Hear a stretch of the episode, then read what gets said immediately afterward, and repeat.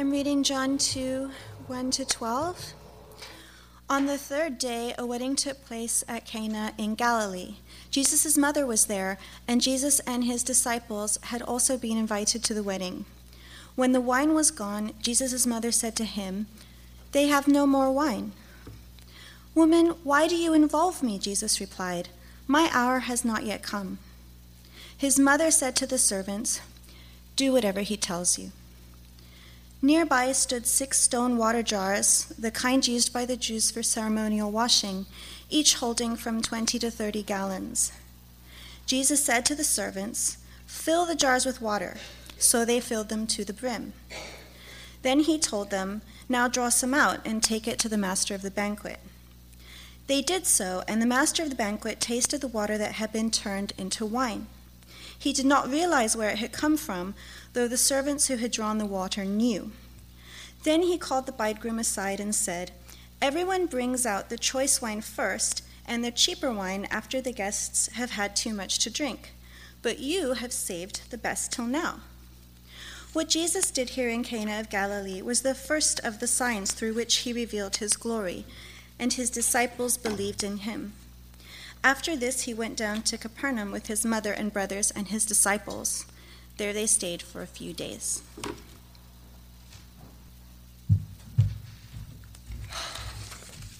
I love that story. I, I listen to the podcast, the podcast that Stan always puts out and Dave always records. And so I feel good being here amongst you uh, again, although I'm with I'm amongst you virtually, even from Mazatlan. I, This story just speaks to me, and I think all Scripture speaks to me. One of the things I love about Scripture is that it seems to resonate on different levels, and I love that aspect of it. I have some resonances uh, in my thoughts about this, and there's three of them. One, there's this relationship that Jesus has with his mom, which I think is precious. Two, where this first miracle happens, and three, who sees this first miracle. So I'd like to talk about those things. So firstly is Jesus' relationship with his mom is just um, on point. He's got a great relationship with his mom, and I really respect that. We'll see see here in verse um, in verse two, uh, no. Uh, verse three, they say, when the wine was gone, Jesus' mother said to him, "They have no more wine." And Jesus responds, as a son, he says, "Woman, why do you involve me?" Jesus replied, my my hour has not yet come." He seems um, frustrated, right? His mom, he's sitting there in the middle of a, of a wedding, and he's like, "Mom, it's not even my time," right? It's, it, Mom, why, why are you talking to me? You know, and I, I recognize that frustration, um, but... Here's the thing, is Jesus is, um, he's a son, right? And he's a son in the middle of a wedding. He, he's God. He's thirty years old, right? He's just starting his ministry now. So he's a full-grown man in his f- full capacity. And he, he is, he's not a child anymore. But he has a moment, or a moment, this moment of conflict with his mom, right? And then what, what Mary says after that, I think is just fine. So he says, "My hour's not yet come." And she says to the servants, "Do what he tells you," right? "Yeah, I know, Jesus. Yeah, it's fine. I hear you. Do, just do what he... He's gonna he's gonna tell you what to do, and you should do that." You know, and here's the crazy thing is Jesus does, right? And not a half-hearted sort of pacify his mother way. He he does his first miracle in this context. Because not only is he the Son of God, not only is the Savior of all mankind, he might have said, "Mom, I'm here to save the world, not help out with your wedding banquet. What is up?" But being the Son of God, he is a son. Being the Son of God, he submits to his mother. Being the Son of God, he realizes the felt need in this wedding, and he throws him, he, he participates. He participates fully. He's in there. What I love about this, A, Jesus respects his mom, but B, he's not a control freak. It probably wasn't the best time. Jesus says it's not the best time. It's, "My time hasn't come yet," but it's his mom, right? So he's not. He doesn't over-control the situation. He recognizes his role and is willing to be in that role. Right? This reminds me of, uh, of a time when my youngest, when my, one of my younger sisters, her name was Krista, was getting married uh, to a man named Hans Erik, and uh, and So the wedding night, or the night before the wedding, with the, what do they call that? The um, rehearsal dinner, right? So the rehearsal dinner was going on, and it was fun. There was, you know, a great mix of people. You know, the majority of people, but then there's some some new people on the other side. So just enough to make things interesting. People were swapping stories. There was coffee. There was food. People having a, um, as the Flintstones would say, a gay old time. Um, and everyone was, w- it was great. And so uh, people are swapping stories, and then my mom goes, "Hey, Ryan, you should," in front of everybody, right? She goes, "Ryan, you should tell that story from the Princess Bride." I was a huge Princess Bride fan, right? She says, "Do that, do that monologue that the priest does before the wedding." And I, just like Jesus right there, "Mom? Woman? Right? Why'd you involve me? Mom, it's been like ten years since, you know, since I've really been into that. It's been, I, ugh." And I reacted as a child. I had that moment, right? That that youthful rebellion, and I and I didn't do it. And it was it was a bummer. I'm not gonna. We have a lot of people that were present at said party. It was kind of a bummer. It was weird. It was awkward. I'm like, "Mom, totally inappropriate," and Mom was like, "Total wet blanket," right? So Jesus had a better reaction to that moment, right? He understood that he had responsibilities outside of himself, right? And he was willing to respond to those. So I love Jesus for that. I love Jesus for that moment that he has with his mom and how well he handled it. The second resonance that I think about this passage was the private versus public nature of this miracle. So this is the only gospel where um, where we hear about this miracle, right? And so it's the first one. Um, and the other thing I like about it is he does it like in the middle. He's at a wedding. There's a lot of people there, right? But he doesn't, you know, he's not a carnival barker. He doesn't get out his director's, you know, cone and say, "Come on down. I'm about to start something amazing," right? And get people to, while he, you know, sort of magically waves his fingers over the jars. No, he, he does none of that. He's in the middle of a party, but he does a miracle, not hidden.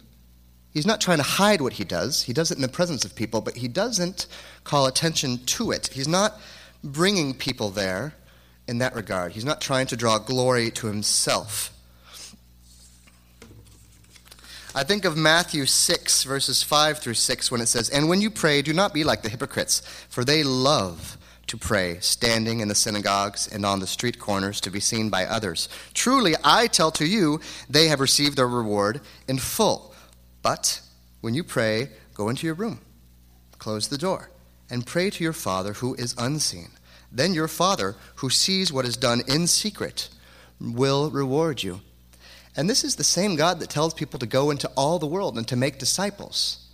So there is an interplay between this public and private nature to our faith.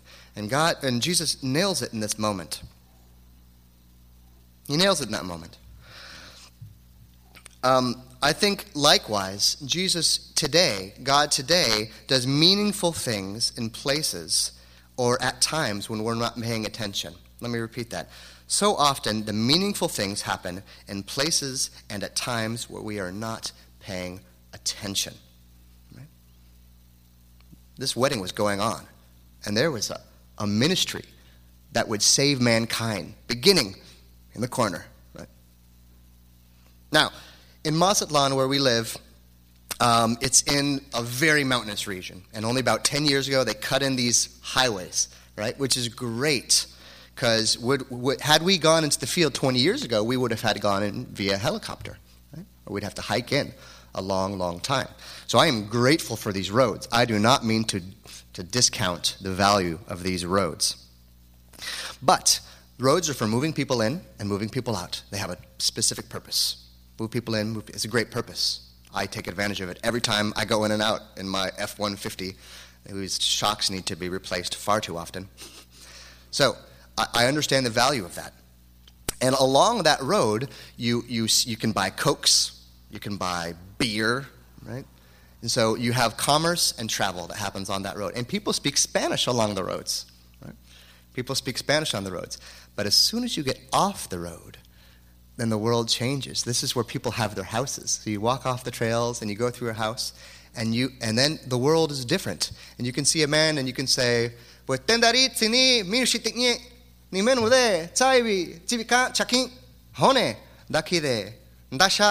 the cuarenta tine, huh? And you're gone. And the the world is different, radically different, right? You can see a, a little girl fall down, and her mother will comfort her and be minushikama, anzene, hone, nyanukinye, aibi, aibi. And a mother will speak to her daughter who has fallen down, and she will whisper to her in words and comfort her in a way that she wouldn't do on the road, right? That comforting is not meant for the road. That those words aren't meant for the road. That's a different place. So often God is working just off the road, just to the side of where all the activity is.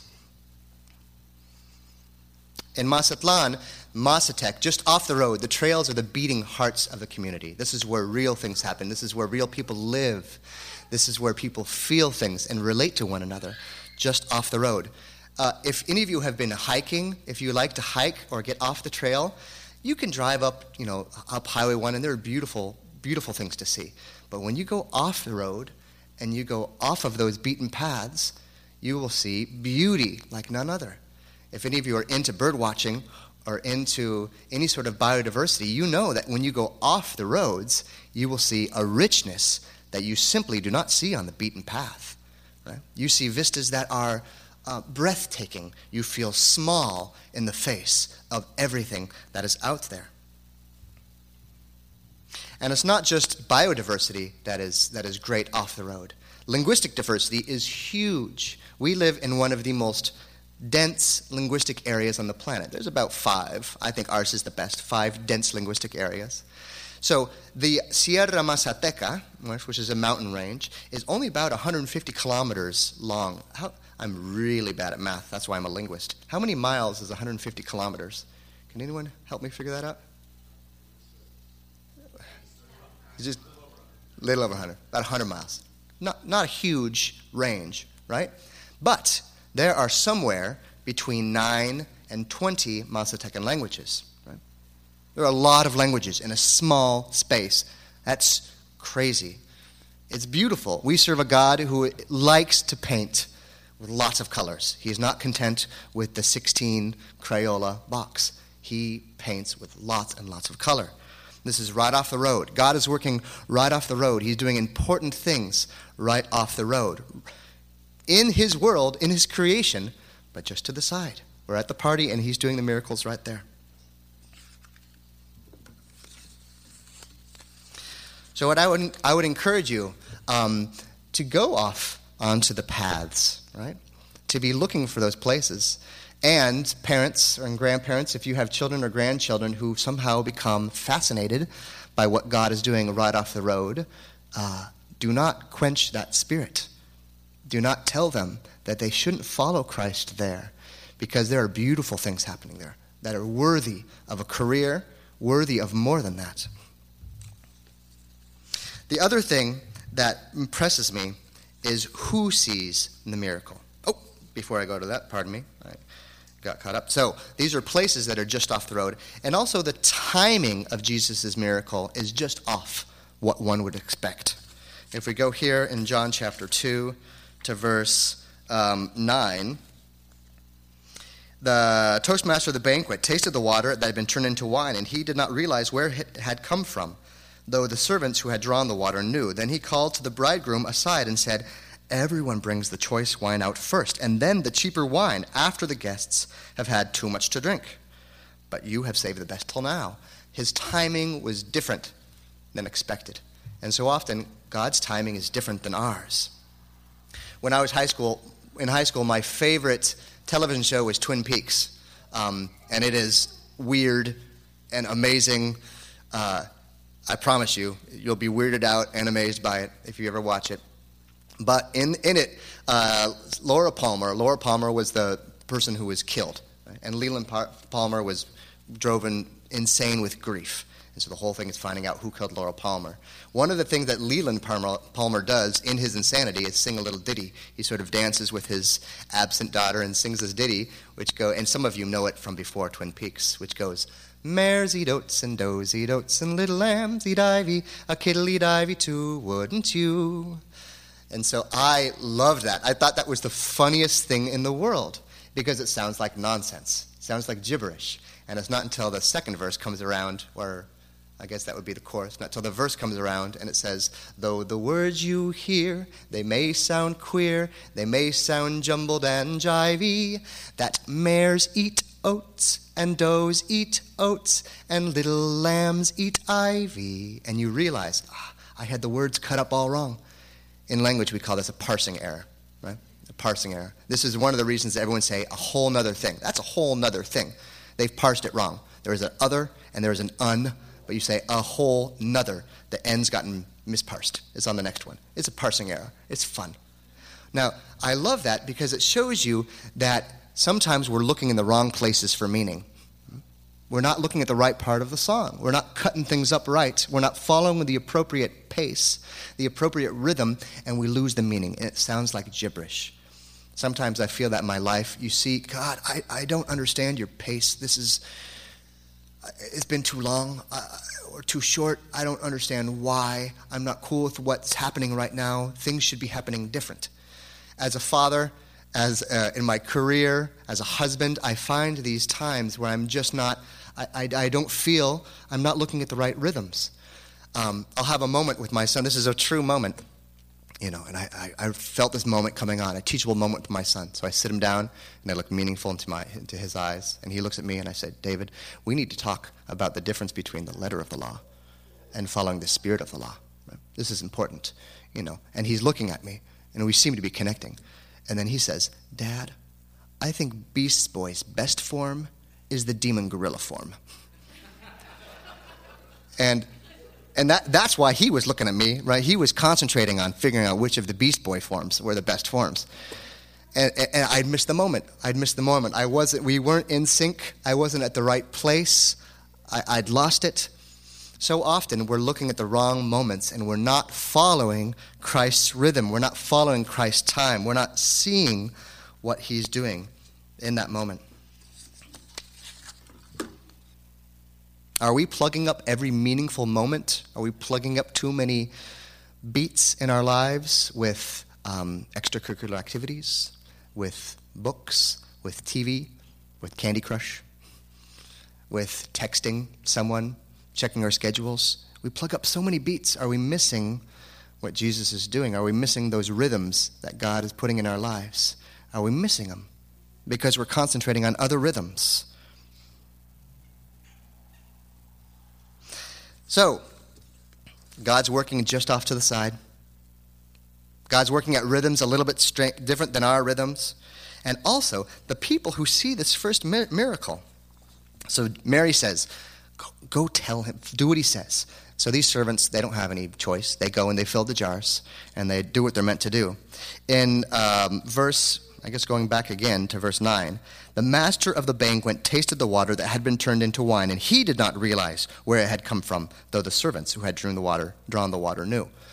So the banquet master didn't see the miracle. Didn't see it.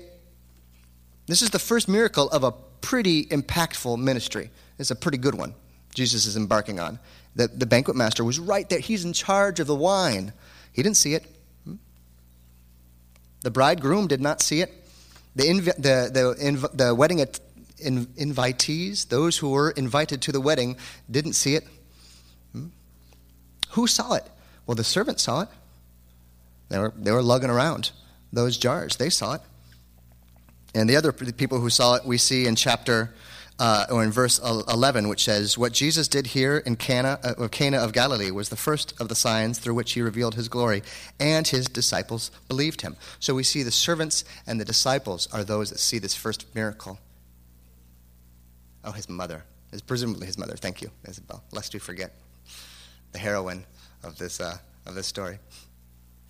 Um, so... We see the servants and the disciples, those who are close to Jesus, were the ones that, that witnessed this miracle.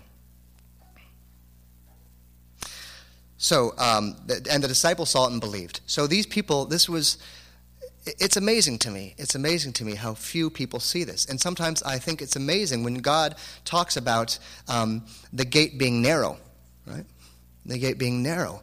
You think, well, why does he make it so hard for people to see? He's not making it hard. It's just he's not calling people to him. right? He's not, well, he's calling people to him, but he's not making a big show. He's not being false in his ministry. Right? When when faith is performed, you I can feel it when someone when someone is performing their faith. It feels, it, it rings off. It's a A friend of mine who is a carpenter used this term just yesterday. He said it's half a bob off plumb, which I thought was the neatest expression, half a bob off plumb. That just sounds good on the tongue, and I love the imagery just a little bit. When people perform their play, their faith, they, they don't get it. They don't get it right. They don't get it straight, right? It's it's off. And Jesus doesn't do that, right? So I ask you here today at church, I love church. I love being here with you. And I'm not going to say this is a bad place. But if you have been invited to church because of the music and because of the preaching, which I personally love and listen to, even from, from a country away, if you have come for the music, if you have come for the chat time afterwards, well, welcome. That's a wonderful thing to come from. Right? Just like at the wedding. These people were invited. The wedding wasn't a bad place to be. Jesus was invited. Jesus went. Right? But are you just an invitee here? Is that what you're doing? Are you just enjoying the wedding? If so, welcome. Welcome and enjoy, right? You can be fed in that way. But if you want to see Jesus, if you want to see what Jesus is doing, draw close. Find where he is and draw close to him. If he says, hey, fill up those jars, you be the one to go fill up those jars. Because that's what Jesus is doing. And you want to see what Jesus is doing. And it's not just in church. I'm, I'm not simply concerned with making you into model congregants. Um, well, I'm passionate about the church and want churches to prosper, but it's not just about that. When you're in your job and you go to your job, you're like, all right, I'm here for my job. I need to provide for my family. That's a good thing. That's not bad. But what's Jesus doing here? Now you, look around. Is he, is he over there? It, I want to go help what Jesus is doing in this situation. Hmm? If you have hobbies, if you hike, if you mountain climb, if you have groups, if there's play dates, if there's there's knitting circles, who knows, right? What is Jesus doing there? He's got to be doing something because Jesus is all over the place. He, he does fun stuff. It's not always right in the center of the activity, but it's there. It's there. What is Jesus doing in your life? What is Jesus doing in that place? Don't be content with just attending. Don't be a, content with just being an invitee. Find Jesus and help Jesus. If you want to see God's glory revealed, draw close to Jesus. Thank you.